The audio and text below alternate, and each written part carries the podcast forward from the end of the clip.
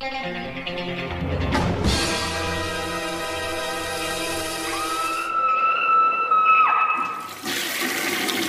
Hey guys, what's up? It is uh, week 81. I wanted to start this off with mentioning the Patreon. It's still going on. Um, if you guys want to donate, there's a bunch of tiers. Um, I'm actually doing a prize for uh, the Patreon only people, so if you are interested um, in joining the Patreon and getting entered in the prize, you have until uh, December 1st. I think anybody that uh, joined in uh, November will be added in, and the prize is going to be a Blu-ray of Good Luck Miss Wyckoff, which I reviewed last week and really enjoyed. Uh, so I've decided to give one away. Uh, yep, right over there. You guys see the Blu-ray there. I showed it last week. If you're more interested, me and Jeremy reviewed it. So if you did want a chance to win that, go ahead and join the Patreon, and uh, you'll be entered in at any tier. Uh, also, what was I?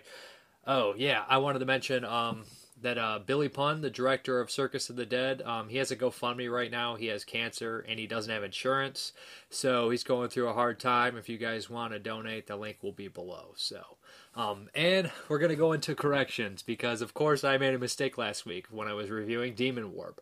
For some reason, I said Brinke Stevens instead of Michelle Bauer. I don't know why I did that. I knew it was Michelle Bauer. you know what's funny is the movie that pops in my head for Michelle Bauer is Chick Boxer which she's in the last like 30 seconds of it one. Not a particularly great movie, but you know, it's a, a Tempe, one of those movies that was like six movies all made back to back to back for like pocket change. But uh, let's hop into this. Um, uh, the first one I am going to review is from Olive Films, and this is kind of a strange one for me to cover. Um, Mr. Capra Goes to War.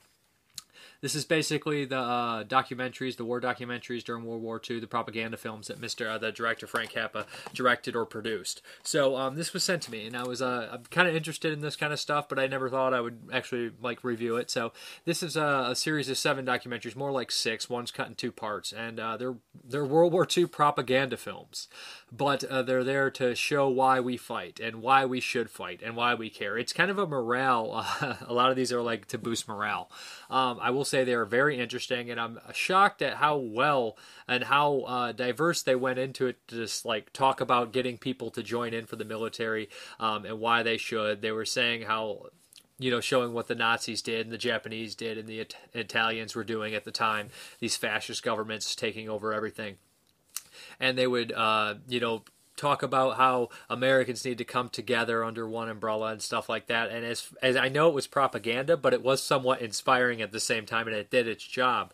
Uh, the other documentary, the next one is the Battle of Russia. This is cut into two parts. Um, this one's interesting as well because uh, the director did not feel comfortable doing it because he was a hardcore conservative and he did not want to paint communist Russia as this powerhouse, as a sympathetic force. So that was very interesting to see and uh, discover how strong Russia was and how Russia put up this front against Germany and did such a good job. And uh, this is also interesting because you get to see the German techniques of how they invade other countries and how they stopped other countries and how they took other countries over and which countries stood up for themselves and actually got annihilated and others just turned over. Um, you learn about the Blitzkrieg uh, war maneuver, which you learn in school. I don't know if they still teach that stuff, but how the Russians put up their defense against it was also very interesting.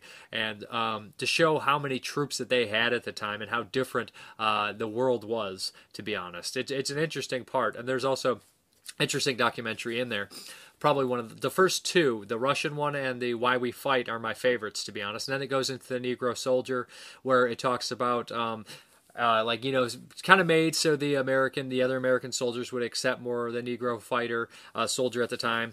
Um, well, African American. The term in the movie they use is Negro. So but in this one it goes into like all the history of uh, african americans fighting for the country they don't really talk about slavery there but they talk about um, you know the fascist governments over there how they would treat the african americans much worse than us. So there's that. And there's a battle of tunisia uh, as well which was the african um, uh, kind of fight with the british and americans fighting uh, mussolini and uh, germany there and the final documentary is kind of interesting. It's 15 minutes long. It's very graphic. There's some stuff in here that's pretty nasty, showing what the Germans did to people. And it's basically a, a, PSA. So don't trust these German people. I know you're watching them. You're supposed to be civil to them, but don't befriend them. Don't fraternize with them. Don't trust them. They did this once before where we thought they were okay, and they came back and bit us in the ass, like World War One to World War Two it's a it's a nice little set, and it's also interesting to see, uh, you know, parallels to nowadays and compare how Americans are. I, I, it's almost I don't want to say this, but it's almost in a lot of ways we've come forward, but in a lot of ways we've taken a lot of steps backwards.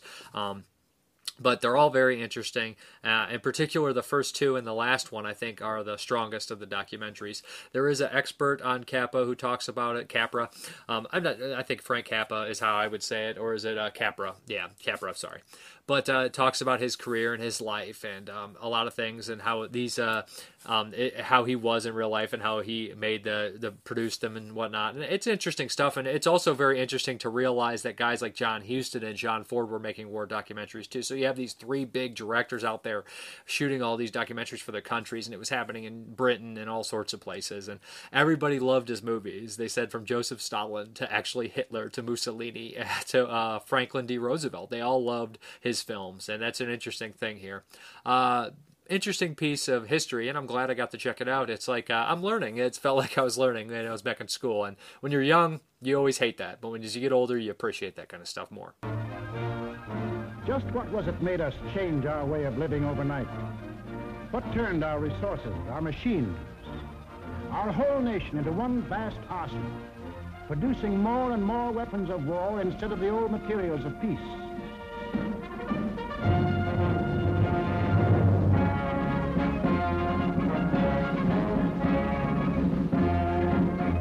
Put us into uniform, ready to engage the enemy on every continent and every ocean.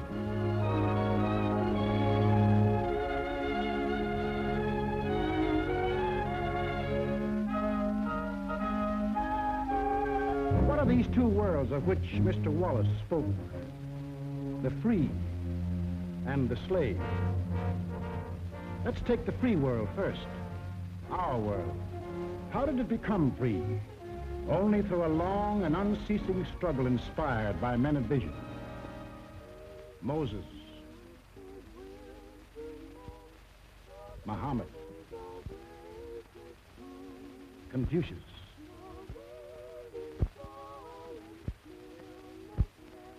Christ. All believed that in the sight of God, all men were created equal. And from that there developed a spirit among men and nations, which is best expressed in our own Declaration of Freedom. We hold these truths to be self that all men are created equal. It is the cornerstone upon which our nation was built and the ideal of all the great liberators. Washington, Jefferson, Garibaldi, Lafayette, Kosciuszko, Bolivar, Lincoln. Lighthouses, lighting up a dark and foggy world. That government of the people, by the people, for the people, shall not perish from the earth. Okay, this next one is from Arrow Video, and this is a crazy one. This is Orgies of Edo.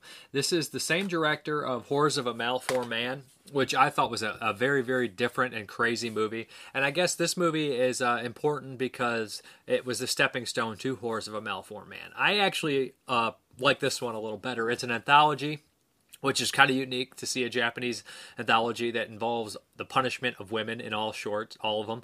Um, it was made in the late 60s, and it's graphic as far as uh, sexual content is concerned, which is surprising. Lots of nudity, lots of torture. Uh, way ahead of its time, and I'm sure it um, was very progressive, I guess, and caused a lot of trouble when it came out. The three stories are as follows. We have one where this woman is convinced to be thrown into a prostitute ring to help uh, her lover, and that one ends very tragically. It's very kind of sad and just kind of a demented. Uh, the second, they, they get more and more demented as they go on. The whole thing is perverse and cruel and definitely not PC. The second one involves a woman who had some trouble when she was young and she was uh, kind of uh, tortured by somebody. And she has this weird sexual kink for people who are disfigured. So she has a, a, person who's obsessed with her who is pretty typically you know handsome but she's not interested in him so he kind of loses his mind and she's always rejecting him and she's going out and finding uh, you know, vagabonds to sleep with and whatnot. And there's a particularly uh, really uh, dated on PC scene where she wants to have sex with an African American, and you got to remember this is back in you know medieval, not medieval Japan, but years pre- ancient Japan, so it's a taboo and. And, the idea that they're saying that you know uh, African American is the equivalent to a disfigured person is kind of strange, but this movie is definitely not going to win any points in the PC culture. Uh, the final story is uh, the longest and the craziest. Um, we have this uh, this guy gets this uh, kind of man of power who's a sadist and he loves hurting people he loves torturing people and he finally meets this woman who seems to enjoy the torture and they start a relationship but there's a graphic nasty twist and uh, there's a lot of people murdered at the end of it. Without spoiling too much it's always so hard to talk about anthologies because you end up just running down the stories and that's all you really talk about for some reason because it's so hard to find a whole um, you know like necessarily a whole picture when you're watching these. The whole picture is you know three short stories about the torture and abuse of women to be honest some of the stuff is really shot well. There's a really cool scene that's kind of from above, and you have all these things coming across the ceiling, and it, it makes the composition look really great. Um, I enjoyed the movie. I thought it looked good. It looks like your, your typical Japanese film from that time with some bright colors and whatnot, and, and everybody's pretty in it. And there's tons and tons of nudity, tons of sleaze. Of course, there's no uh, below the nether regions there because in Japan they typically do not like showing pubic hair. Uh, on the disc, there was an interview with an expert who talked about uh, this director and the career and, and whatnot. And that was kind of interesting because this is kind of a weak subject for me, but it was a nice release. It looked really good and it sounded good, and I was I was fairly uh, happy with it. I, I, preferred it over the Horrors of Malformed Men. I thought the Horrors of Malformed Men was a little jumbled and just kind of sloppy. While this these stories were pretty straightforward, although the twist in the third one kind of was out of left field. But uh, it's such a it's a short and it was just kind of a you know come up and so I kind of appreciated it as well.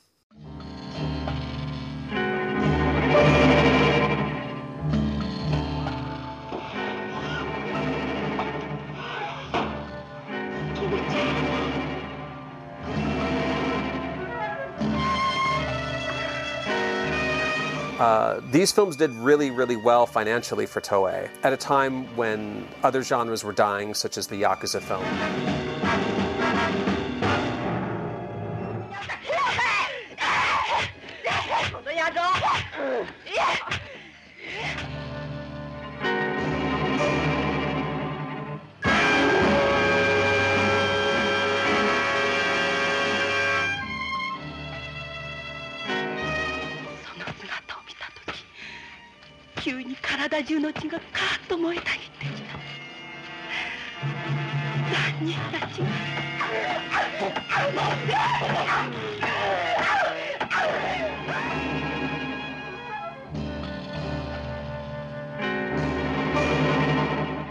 Okay, this next one is crazy. It is a Chilean movie from Artsploitation Films. It is Trauma. This is a this is a wild one, guys. Uh, this came out, I believe, was made last year and was just released. I have to say, this is the most twisted movie I've seen in a long time. Maybe I can't think of a movie that I've seen for the first time this twisted. Within the first five minutes, um, the movie's pushing extremity boundaries. We have a man who's a, a, young man who is forced to rape his mother, and then he is forced to rape her after she is dead. So you have incest, necrophilia, rape, um, all at the hands of somebody yelling and commanding him to do it. It cuts to a lesbian, a graphic lesbian love scene. And the movie only gets crazier and more boundary pushing as it goes on. We have these two this family kind of of monsters that have some sort of power in this community that are, are, are deviant and incestuous and just all around disgusting. Uh, a father and son really are the, the main driving force of this family. Um, and we see that this father has a lot of problems that stem from, you know, his past and what happened to him, and he's putting these things onto his own family. Uh, it, it's a rather repulsive, actually, subject matter, and there's, like, again, there's a son forced to rape his own mother. There is a father raping his own son. There is a father son duo rape on other people. And then there is a kiss afterwards between them that is sexual. It is one of the grossest things I've ever seen and most uncomfortable things I've seen in a very long time. Well, these group of, um, these uh, family, this dysfunctional, disgusting family run into these, this other family, um, a lesbian couple, her sister, and their cousin and they are staying at this house that used to belong to someone in their family, and they're of course attacked. What happens is kind of like your typical torture kind of thing happening, but they they go that extra step, and it is strange when you watch a, a, South American movie. It's not typical of an American extreme movie. The South American movies, I don't want to say this in a negative, but a lot of the American extreme movies are very low budget, or they don't have those you know polished edges at all. While something like a South American or a foreign extreme movie has a lot of polished edges um, they seem to um, take this stuff more seriously. I mean, as far as the film community in general, to give money to the producers will tend to hand over more money um, to these uh, companies that make extreme movies in other countries, or so it seems. Because this movie is very well made, it is very well acted, it looks great, it has a good soundtrack, it has some really good shots um, from the sky and everything like that coming down. Tracking shots probably done with the you know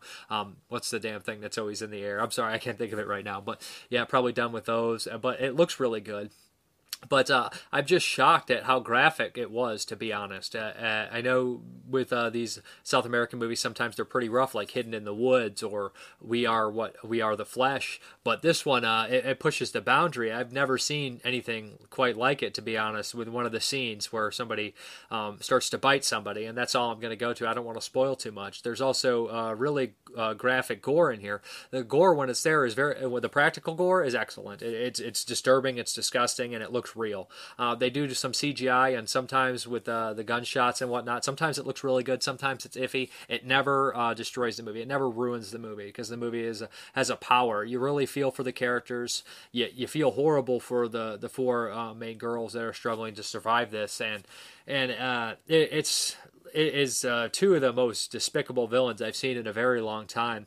And the history of the villain is also interesting, and it ties into like a military uh, fascist group, and uh, you know going down the family line of monsters and mo- being a monster in your family through the blood, not necessarily, but it's more nurture, how these people are raised and what they become but it's an interesting, uh, you know, extreme movie for sure. It's it's less.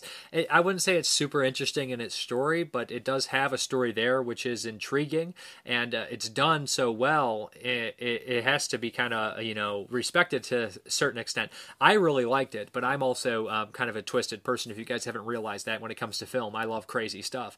I love extreme films when they're well made, and this one is definitely that. Um, it's well acted. There's crazy moments in here. They just go, uh, they go for it, and and I I felt dirty and I felt gross and I wanted to see what was going to happen to the characters. As far as the features are concerned, there's only a trailer. Um, it is in its uh, native language, um, so there's no uh, no English dub on here, but there is subtitles. I thought it was really great. I thought it looked great. I thought it was well shot. I thought it was well acted. Um, I thought the relationships between all the characters was interesting, and I, I like the soundtrack. There's no no real complaints about the movie, but if you are sick of just if you, if you have a weak stomach or it, it, it's pretty rough. There's some of the gra- most graphic rape scenes I've seen in a movie, and there's some truly hor- uh, horrific murders in this stuff, this one. But uh, it, it's a crazy, crazy movie, and if you like this stuff, or I don't want to say like this stuff, but if you you have to do it, you have to see it for yourself, then uh, it is definitely one of the better uh, extreme movies. And Artsploitation did a good job with the release.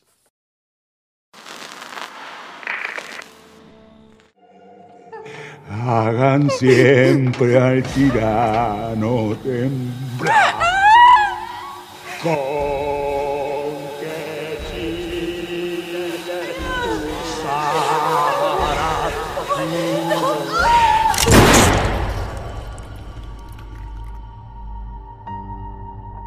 bajemos. La Andrea debe estar histérica. Sí, de verdad que sí.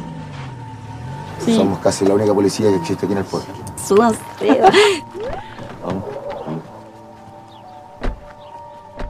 Está bacán. ¿Hace cuánto que no venían? Ay, ya, eso siempre lo decís cuando querís. ¿Qué? ¿Qué quiero? ¿Que le contaste a la mamá? Lata, no. Tratar de tener más paciencia. Debe tener paciencia si no tenéis nada de paciencia. po. ¿No sabes que no se puede morir en cualquier momento? Ya, pero qué trágica. Asqueroso.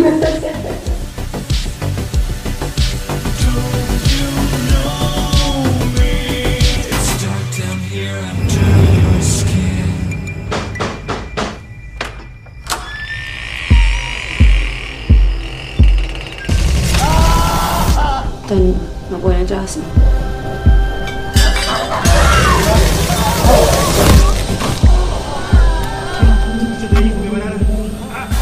Bueno, que tú no dijiste que iba a hacer todo por ella.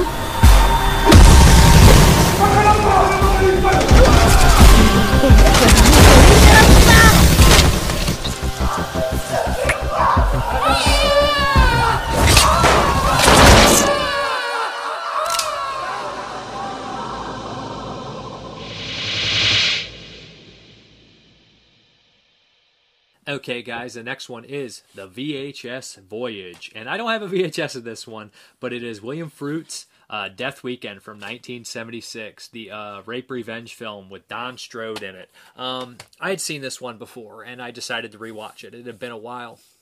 Uh, this is one of the better movies of this, uh, you know, this uh, type for sure. We have um, this uh, woman who goes on this, you know, supposed to go out with this dentist, and they're supposed to go to the cabin with a bunch of people. She ends up uh, driving his nice car. This Dennis is loaded, and uh, they get in some sort of speed speed race, um, drag race with this group of uh, inbred idiots. I don't want to say inbred, but they are they're disgusting. He, the type of people that if if you brushed up against them, you'd burn your shirt that you were wearing. Um, lead led by Don Strode and um, Don Stroud from stuff like uh, Perito, uh, Durango. He's in that. He's in. Um, he actually pops up in Django Unchained. He's in Sweet Sixteen. He's in some Clint Eastwood movies.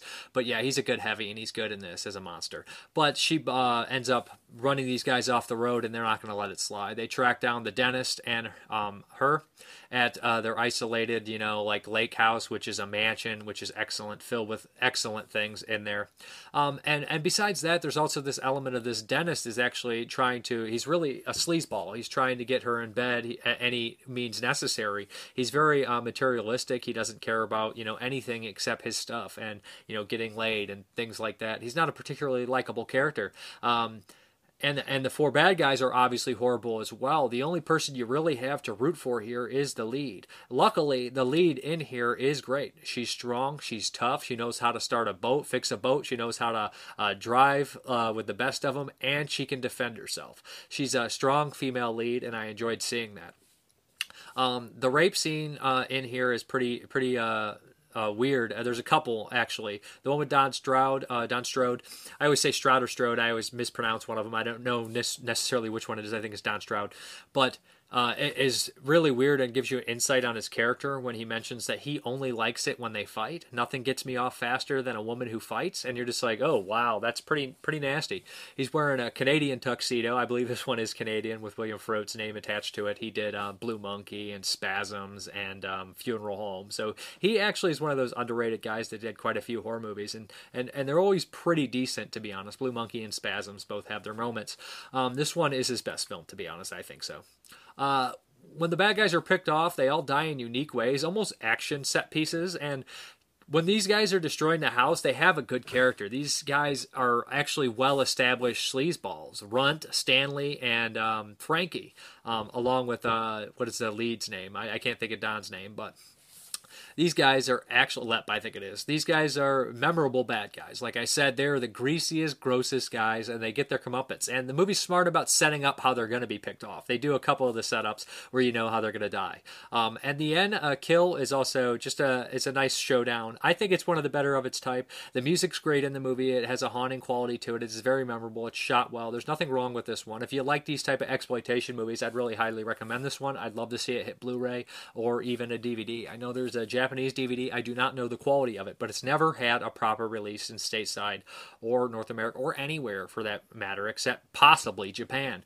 I don't know who has the rights. It might be a Lionsgate one, but I'd really like to see this one get a release. And I think that anybody that's a fan of exploitation movies is well aware of it. They might not have seen it, but uh, it's uh, one of the better of its bunch. This man and this woman are off to play house for a couple of days. He's a wealthy bachelor. She's a beautiful model. They're looking forward to a terrific time. The only trouble is, they're going to spend it in the house by the lake. A 200-year-old mansion surrounded by acres of woods and crystal blue water. An isolated hideaway, miles from anywhere and anyone. But that's where the beauty ends and the nightmare begins. The House by the Lake. A house of secrets. A house of evil. A house of pain. A house of death. My God, what's happening? The House by the Lake. Inhabited by a power that enslaves all who enter and drives them to acts of unspeakable horror. The House by the Lake.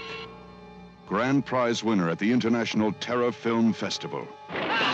Starring Brenda Vaccaro and Don Stroud. A film scene you'll run from the theater in fright. The House by the Lake. Okay, guys, the pick a movie is by J. Mitchell Beard. It is Paper House by Bernard Rose, the director of Candyman. This one was made in the late 80s, and I had heard about it for years. I had actually never seen it. Um, uh, there is a Vudu rip of it on a Vudu and HDX. You can buy it for $6 if you want to see it in HDX, if you don't want to wait for probably a Vestron Blu ray that's going to come. But Paper House. Uh, this is a strange kid horror movie. It's a fantasy kind of horror film, but not necessarily. It reminds me of a lot of The Babadook the whole plot of this kind of sick girl who's kind of misunderstood, troublemaker at times, who has these strange stories that something supernatural is happening and the parents don't necessarily believe it the doctor doesn't necessarily believe it but something is definitely going on i would say this young girl who is kind of ill starts to draw these pictures and these pictures she she zones out and she ends up going inside the picture. At first it's just a plain house with a boy in the window and she's seeing him and it turns out that this boy is a real person who is sick and dying of a disease. And that whole plot right there sounds like it'd be a disney movie but about halfway through the movie she draws a, a particularly scary picture of her father um, in this picture and that that whole setup that whole scene where she looks out the window in a distance she sees her father and he starts to scream and he's in the shadows is actually a terrifying terrifying moment and that's when it starts to turn to a horror movie. But at times it's very psychological and they play with the idea that you don't know how real this is or if any of it's real or if she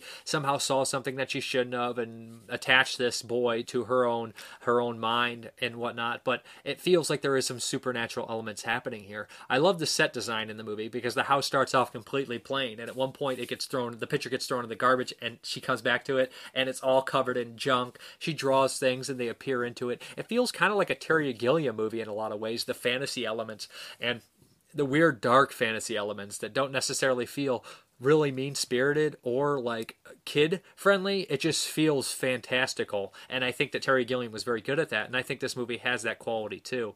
Um, it's a unique movie. I've never seen anything quite like it. There's some really beautiful scenery, and uh, it, it, it has this uh, element of her relationship with her father, how much of her relationship with her parents are infecting her in this uh, dream or this fantasy world that could be real.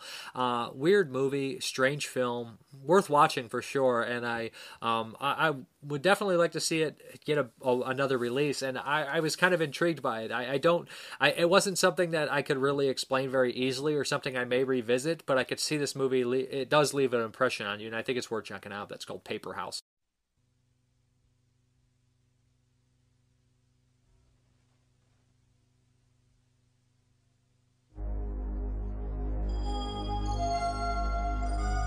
The fence.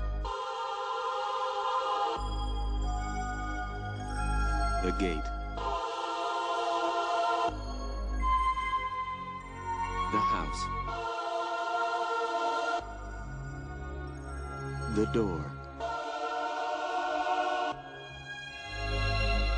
The stairway.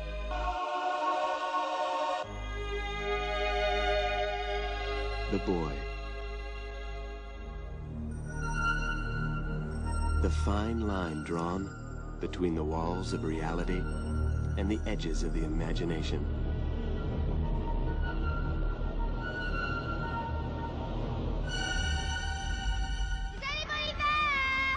You're having dreams, Mum, but they're real.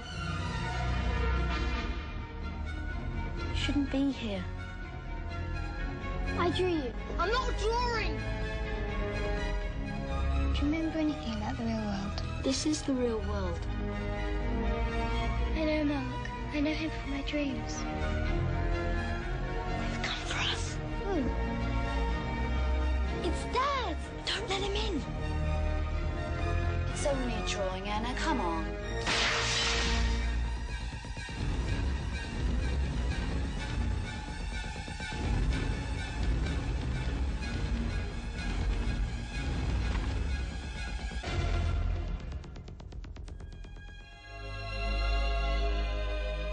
Picture yourself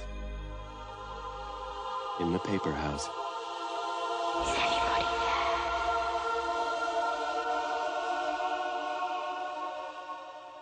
So we're gonna do the pick a movie first. The pick a movie drawing. Um, sorry about that.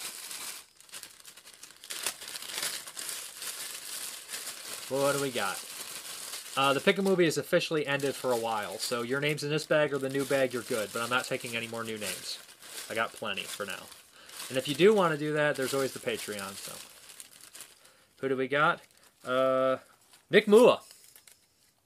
Nick Mua is always on here interacting and asking questions, and I appreciate it. So let me know what you want me to check out. And we're going to hop right into the questions. And it's Nick Mua's question, so that works out well. You talked about Dennis Hopper becoming more conservative later in life. I read somewhere things about Charlton Heston. Why do you think that is? Well, I think Charlton Heston was always kind of a conservative guy. Um, I really do think that uh, when you're raised a certain way, and even if you aren't exactly like that, a lot of that, if you're raised conservative or liberal, that a lot of that's embedded inside of you. You know, it's kind of like if your parents are super religion, you're not. You still have sometimes people would call it like if they're Christian, Christian guilt, stuff like that. It does happen. It does, and I think that uh, people change over time. They see things. Um, um, I don't know. I don't know necessarily. People change. Uh, you get rich. you get rich. You want to protect your money sometimes. I don't know. But Dennis Hopper, if, you watch the last movie and things, some of his ideal ideology wasn't necessarily like liberal or anything. It came across as more maybe even conservative nowadays. But he had uh, a lot of stuff like the marijuana stuff that that would be considered liberal at the time. But I don't necessarily think it would be considered liberal now. Um, so it, it's I think that uh, political parties also do shift. And then at one point you may be considered ultra liberal, and then they shift and you're moderate. It it depends. You know, it all depends. Do you think you could become more or ultra conservative later in life? I, I could see myself being. I, am a moderate guy. I could see myself in times in certain situations feeling more conservative or more liberal during the situation. Um, it depends. I, I don't know if I could ever be a diehard conservative or liberal. To be honest, I, I mean, I I just like to leave people alone and let them do their thing as long as they ain't hurting anybody else. That's how I've always kind of felt. But um, I, I've never really been an extremist one way or another. Why are so many convinced that beautiful people have beautiful souls, even it turns out to not be tr- uh, to be untrue? I don't know if that's necessarily so. I think that people that were considered beautiful that died young, they say have beautiful souls, like Marilyn Monroe or James Dean. But I don't know if that's necessarily true. To be honest, I've never really experienced that. Um, I don't know. Uh, a beautiful soul, I guess, is a beautiful soul. I don't. I don't. Sometimes there's that those people that you meet that are are amazing looking and they're the sweetest, nicest, smartest person ever, and you think, you got to be a, a, crazy person and, and behind closed doors or something because you're perfect and i don't understand how you're perfect. But sometimes that does happen but then other times there's these people that look great that are monsters on the inside you know? You know think of uh, dorian gray uh, then we're going to go into the answers. The uh, question I asked was there any music, particularly a song made in like the 70s for a movie, like Soldier Blue, stuff like that, that just stuck out to you that you loved? Some people got it, some people just named some scores uh, in movies, but I'm going to read them all anyways. Nick Mua, music does add color to a film, doesn't it? I like that. As long as we've not been told what to feel through music, I have no objections. Philip Glass's entire score for Candyman is beyond compare. You're haunted by the music as much as the film itself. That's funny because, uh, you know, Bernard Rose did Candyman. I just talked about Paperhouse. Uh, Gerard McMahon's "Cry Little Sister," composed for the Lost Boys, is sad and beautiful. It almost feel it almost feels like a memory you can hardly recall, but stays on the edge of your mind. A dream of what was and can never be again, even though you'd like to, like it. You'd like it to? Yeah. Okay. Sorry about that. Yeah, I always love the soundtrack to Lost Boys. I didn't even think of that one actually. Uh, Viper Rose, 1978. The best song, hands down, Tenebrae. Uh, Tenebrae. Uh, the perfect use of the song in the opening and goes with Argento's genius as a director. Also sets the tone for crazy roller coaster ride of a movie. Can honestly say it's my easily in my top five, and you can never go wrong with some Goblin. Yeah, that is a great song, but I, I was thinking more like uh, vocal stuff. But that song's amazing, and I love the opening of uh, that movie. It's just uh, it's well done. Hudson, movie songs, "Burning Bridges" from Kelly's Heroes, and "You're Not Here" from Silent Hill. Oh, I love the "Burning Bridges" from Kelly's Heroes. Burning bridges lost forevermore. Yeah, that was always a good one. I actually really love that movie. It's one of those great man on a mission war movies that I enjoy so much. Uh, Ilk Vomit, best song for a film. First one that came to mind is the classic song from Keoma with the dude who sounds like Arnold Schwarzenegger. I'm not too familiar with that one. I'll have to check that out. Peter Engelland, Memo from Turner by Mick Jagger for performance. Tell Me by Terry Kath from Electra Glide in Blue. San Antone by Danny Brooks for Rolling Thunder in Ninth Configuration. Yeah, I definitely like that one. That one's pretty cool. This one is also special for me, but you don't have to include this one. Rainbow Connection by Kermit the Frog from the Muppet movie. That's pretty funny. Okay, and then we have uh, Brad Hominin. Bond movies have great songs written for them Goldfinger, Live and Let Die, Skyfall. Indeed, they do. And M. Brown 80. For the song question, I would say the entire soundtrack for Last House on the Left. And don't forget, it's a long road from the first Blood series. And for Shits and Giggles, 2000 Maniacs. I love the soundtrack to Last House on the Left. Uh, the Road Leads to Nowhere. I uh, love that stuff. Um, and 2000 Maniacs is one of the catchiest songs ever. Yeehaw! South gonna rise again. That's actually the only reason I probably like 2000 Maniacs is because of that song. Okay, um, where are we going to go into next? Oh, the new question I wanted to ask you guys. Um, which uh here's the new question. It's kind of funny it's kind of goofy it's something that me and my friends always used to do. Um it is celebrity death match. There used to be a tv show about it. But i which which two celebrities do you want to see duke it out? Whether they they have like a similar physical structure or they just always did the similar roles. So for example arnold versus stallone is a classic one. Michael clark duncan versus ving rhames joe pesci versus danny devito de niro versus pacino any of those you know warren oates versus um, i don't know harry dean stanton anybody two guys you want to see duke it out uh, that you think would be fun. John Wayne versus Clint Eastwood. What do you guys think? In their primes, doesn't matter, alive or dead. Who do you want to see fight? Celebrity death match. Not because you dislike them, or maybe because you dislike them. Just two guys, or two gals, or a guy and a gal, whatever, or a bear and a guy and a, a girl. I don't care. Triple threat. Who do you want to see duke it out celebrity wise? It could be fun. Okay, guys, let's hop into the update. Okay, guys, let's hop right into the update. We have uh, Brute Force, which I reviewed a couple weeks back from Arrow Academy, Burt Lancaster prison movie. Great movie, 1947. Loved it. Loved it so much I had to have it. There's a Criterion DVD. Maybe they'll do a Blu ray later, but I didn't want to wait. And it was pretty cheap on eBay. 12 bucks brand new. Couldn't pass it up. Then we have uh, Luciferina from Artsploitation Films. Not heard much about this one, but uh, it was cheap and I like Artsploitation, so I bought it. We have The Ambulance from um, Factory, Shout Factory. I got this from Hamilton Books. I'm, I really need this. I, I'm not going to pay those top dollar prices for Shout anymore. They're just too, I mean, 25, 30. Sometimes I could see 25, sometimes I could see 30, but when you're charging 35 for just a standard Blu ray, it's just ridiculous. And you know what I say? I mean, you don't have to buy it, so I won't buy it. But if I see it on pri- uh, discount at Hamilton for 14 bucks like this, I will grab it. The Ambulance, Larry Cohen movie. Another one, Alien Predators, also got discounted. Not seen this one, don't know much about it. Looks fun, sci fi movie. Then we have Night of the Lepus, or Lepus, whatever you guys want to call it. I've never seen this one, but it's got a fun B movie cast about giant killer rabbits from the 70s. Definitely worth watching for me. It's definitely up my alley. Then we have Young Guns 2 from the Sony Made on Demand. Uh, I'm a big Young Guns 1 fan. I'm not as big on number 2, but I do like it. Um, I love Kiefer Sutherland in this movie. I love the speech he gives about uh, finishing the game. Well, the speech that William Bonney gives to him, and he repeats, "I'm going to go finish the game." Billy, love that. Uh, you know, John Bo- John Bon Jovi soundtrack. Uh, then we have "When Dinosaurs Ruled the Earth" from Warner Archive. This is a Hammer movie. I'm not going to review this one for the Hammer Year of the Hammer, but I wanted to check it out regardless. Looks fun. Looks cool. Dinosaurs. I used to love this kind of stuff growing up, so. We got some DVDs here. We have the anniversary with uh, Bette Davis, another Hammer one that I won't be watching for the show, but I wanted to check it out. Uh, Never seen it. Uh, Bette Davis is great usually when I see her and stuff, so wanted to check it out. Then one I wanted to see for years, Revenge of Billy the Kid. Uh, this is an import as well as the anniversary. But yeah, guys, uh, this is supposed to be a goofy comedic movie. I think it's from uh, what is it, New Zealand, or it might be actually from Britain.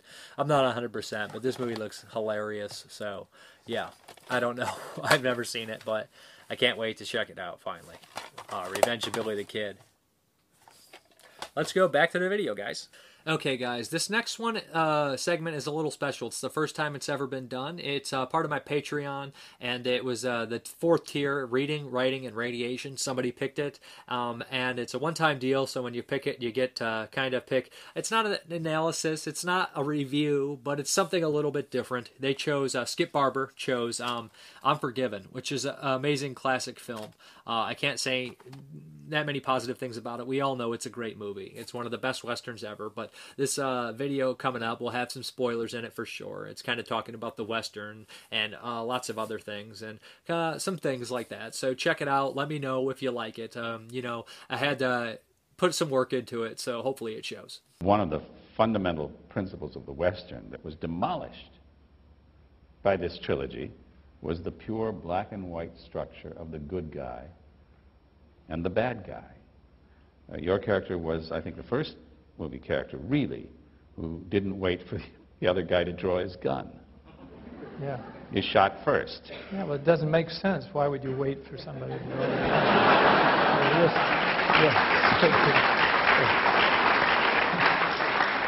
it, uh, American westerns, I, I, never could understand that. And uh, I, I, remember Don Siegel got in, in, trouble when he was doing a film called The Shootist uh, some years later, and he was working with John Wayne, the, the villain gets sneaks around the room, and John Wayne comes up behind him, and he says, "Then just shoot him." And he said, "There's a long pause," and he said, "John Wayne said, you mean I shoot him in the back?" And he says, "Yeah, yeah, you shoot him. Just shoot him. Get rid of him because you got four other guys." And he says, "I don't shoot anyone in the back." and Don made a terrible error. He said, Clint Eastwood would have shot him in the back. And he said, Wayne, Wayne turned blue. And, uh, and uh, so, uh, uh, and he said, I don't care what that kid would have done. I don't shoot him in the back. What sort of style Western is Unforgiven? It's certainly not a spaghetti Western. It's far removed from the comic book fun and mass body count that subgenre tends to have. It's not a traditional Western. There is no black and white. Literally everything is a shade of gray. So it must be a revisionist Western, right? Well, not exactly. It feels to be more traditional than a lot of 70s revisionist Westerns. There isn't exactly a complete rewrite of what is thought to be a classical Western. There are cowboys, sheriffs, outlaws, and many of the typical players in the film. However, it makes a strong statement on the legend of the West, being demystified, due to egomaniacal gunfighters and overzealous writers. It feels as if it has its own legend. So, in other words, it's a revisionist Western, told in the classical style. Or maybe a classical Western with revisionist characters. Clint Eastwood is no stranger to the Western. He made a career out of making movies that helped destroy the traditional Western structure. Starting with his acting roles in the Sergio Leone spaghetti westerns, and eventually moving on to directing revisionist westerns himself, with the likes of The Outlaw Josey Wales and High Plains Drifter. Clint Eastwood was successful at acting and directing these films because he understood the western, understood how to deconstruct it, and he could spot a good script. He was well aware of the thought process that the myth is more important than the truth, and managed to use it perfectly to fit his anti hero characters. Beforehand, the man in the white hat was the hero, and the mysterious gunslinger that showed up in town with few words and many bullets was the villain. Eastwood managed to take the character that would shoot his enemy in the back and make him the center point, adding a layer of charisma and one liners like no one else could. This was far from the stern but good natured John Wayne characters that everyone had grown accustomed to. So in 1992, when he directed and starred in Unforgiven, he had to do something a bit different. Instead of building into the myths, he deconstructed them and inherently enriched them in the process The story of Unforgiven is a simple enough one. A pair of former outlaws take one more job after years of inactivity in hopes of leaving their violent past behind them. Along the hard western frontier, the now quiet and reserved William Munny reflects his past crimes with his old partner, Ned, and a newcomer assassin, self titled the Schofield Kid, who is enamored by the lives and legends of outlaws. They are to kill a pair of cowboys who cut up a prostitute in a fit of rage. Filled with an impeccable cast besides Eastwood, the cast includes Morgan Freeman as Ned Logan, Will's old partner. Gene Hackman as Little Bill, the violent sheriff of Big Whiskey. Richard Harris as English Bob, a man who earns his money killing for the railroad. And Saul Rubinek as W.W. Beauchamp, a Western dime store pulp writer and fabricator of the truth. William Munny's character is that of great significance in terms of Eastwood's career. He's a poor single father with diseased pigs. At first glance, no one would guess that this is the same William Munny from the legends who robbed, killed, and cheated. This man, shown, is a broken down man, filled with deep sadness and regret. His claims that his dearly departed wife took the violence out of him are abundant, but not to be completely believed. When he accepts a job with a young would be assassin, his reasoning is to provide for his kids. Eastwood has played dozens of Western characters, and even farmers, but their motives for killing were always different. William is killing to provide for a family, not revenge like Josey Wales or wealth like the man with no name. The first part of the film sets up Munny like a comical buffoon. He can't shoot straight or get on his horse without trouble. Nothing says pathetic like an aging outlaw being bested by his horse. Just ask Pike Bishop from the Wild Bunch.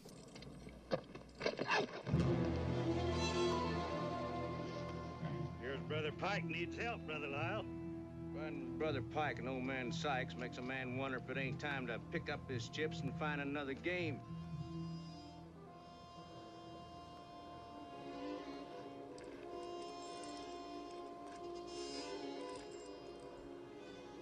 How in the hell are you gonna sight anybody when you can't even get on your horse?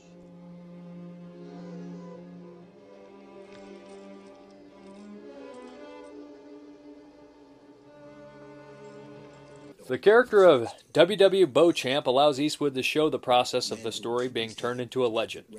At first, Beauchamp is doing a biography on English Bob, who is trying to collect the same bounty as Will. English Bob is a schmarmy, condescending, yet dangerous man. When English Bob and Beauchamp encounter Little Bill, Beauchamp decides to change his biography subject from English Bob to Little Bill. This change of subject is only after Little Bill embarrasses and beats the Englishmen into a bloody mess. The insight that Little Bill gives Beauchamp involving the truth to the stories that English Bob embellished begin to pick apart the myths that Beauchamp wrote so passionately about and the Schofield kid read so passionately. Little Bill describes the events that actually took place and lets Beauchamp in on how he stays alive during a gunfight. The entire scene is poignant and a beautiful use of foreshadowing. Everything that Bill states about the jamming guns and staying calm plays into the final showdown between Munny and Bill. The next scene continues the theme when the Schofield kid asks Munny about a story he heard about him killing two deputies. Unlike Little Bill, Munny doesn't care to remember, or doesn't seem to. Shortly after, we learn Munny actually killed three men in that exchange, not two. I mean, the way they say it happened. What business? On how there's two deputies up close pointing their rifles right at you. Had you dead to rights. You pulled out your pistol and blew them both to hell. You only took a scratch yourself.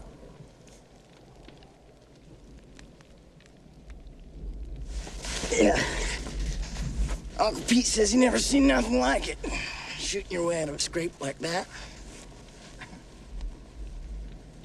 Yeah. Well, I don't recollect. You don't recollect. That's right. Say, Ned. How many men you killed?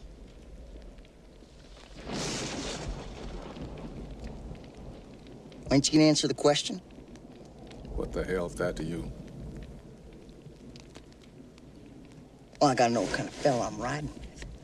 In case we get into a scrape and all. How many men you killed, kid? Five. How many? Five. I done killed five of them. That's including a Mexican. He come at me with a knife. Why don't you shut up, get some rest? Boys are as crotchety as a couple old hens, let me tell you. Unforgiven is a vastly intelligent film that never stops being that, making statements about corrupted authority where the lawman in his past was no better than the criminals he beats for a living in the present. It takes its time with its characters, and they are given tremendous arcs. The Schofield kid resembles every kid full of piss and vinegar, ready to be a famous outlaw. But after the deed is done, completely changes his tune. Takes small moments of the film that only takes seconds, but enrich everything. When Munny and Ned kill the first cowboy, their reactions say everything. Ned stares off, his eyes glazing over, unable to finish the job of killing. Munny, after doing the deed, silently picks at mountainside rocks. There isn't anybody quite as good when it comes to showing fragile moments of a masculine man who fights the urge to show emotions. Munny and Little Bill have their comedic moments in the first act. Munny with the horse troubles and Bill unable to build a decent house. Both are the blunt end of the jokes, but the jokes don't invade the film for sole entertainment value. They are there to make a point. Munny and Bill are hard men that aren't good at anything else in particular except killing. Everything they set forth to do is done poorly. Munny is a failed farmer, and Bill is a failed carpenter. The pair both have a violent past, but the differences stem from their treatment of that past. Little Bill freely talks about it. He doesn't mind reliving it or becoming it again. As for Munny, not only does he not want to reflect, he can barely remember it due to drink. The final confrontation plays out much more realistic than any of Clint's previous Western films. There isn't a dozen men being shot bloodlessly in a blaze of bullets like his spaghetti westerns, but a tight and intense shootout with misfires and panicked people. What makes this end so interesting is that the whole film has been discounting the fabrication of Western stories where a man single handedly kills several. But at the end of Unforgiven, that exact thing happens. The man who at the beginning of this film couldn't tend to his farm or ride a horse is now the cold blooded killer he was said. There is no heroic pulp in this shootout, but some really dark moments. Moments Eastwood was no stranger to. But here, the shooting of a dying man with one arm, the killing of an unarmed man, the shooting of a man in his back, and finally the killing of a defenseless man, who in his own words doesn't deserve this, is darker than usual.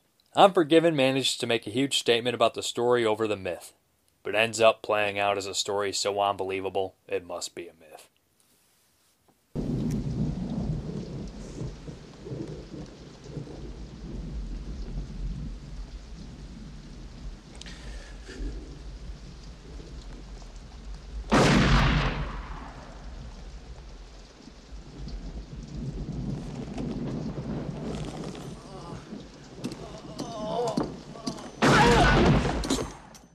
All right, now we got uh, the Patreon shout outs, some new ones. Jacob Benson, actually my cousin. So my cousin's donating my Patreon. Thanks a lot, Jake. Um, I know you're going to pick some really bad movies for me on purpose. Um, we have Tone Joker, uh, nice guy, cool guy. Uh, thanks again. Uh, Cyanide Breath Mints, I love that name. That's pretty funny stuff. Um, thank you. Jim Simon, thank you, man. Appreciate it. And uh, Derek Bourgeois, Love Derek. He's a cool guy. He's got a YouTube channel. He's got a podcast. The links will be below uh, with anybody else's links that they have. And uh, Hunter By. Thank you very much, guys. Uh, appreciate it. Um, again, thank you very much for watching. Well, let me talk about the Patreon a little bit. So, um, uh, the tiers, again, are all there. Uh, if you have any suggestions on which tiers to make or a- any suggestions to make the Patreon better, let me know. Especially if you're a patron. I'll do whatever. I'll, I'll try to make it better for you guys. But uh, thank you very much, guys, for watching. And as always, you guys have a good one.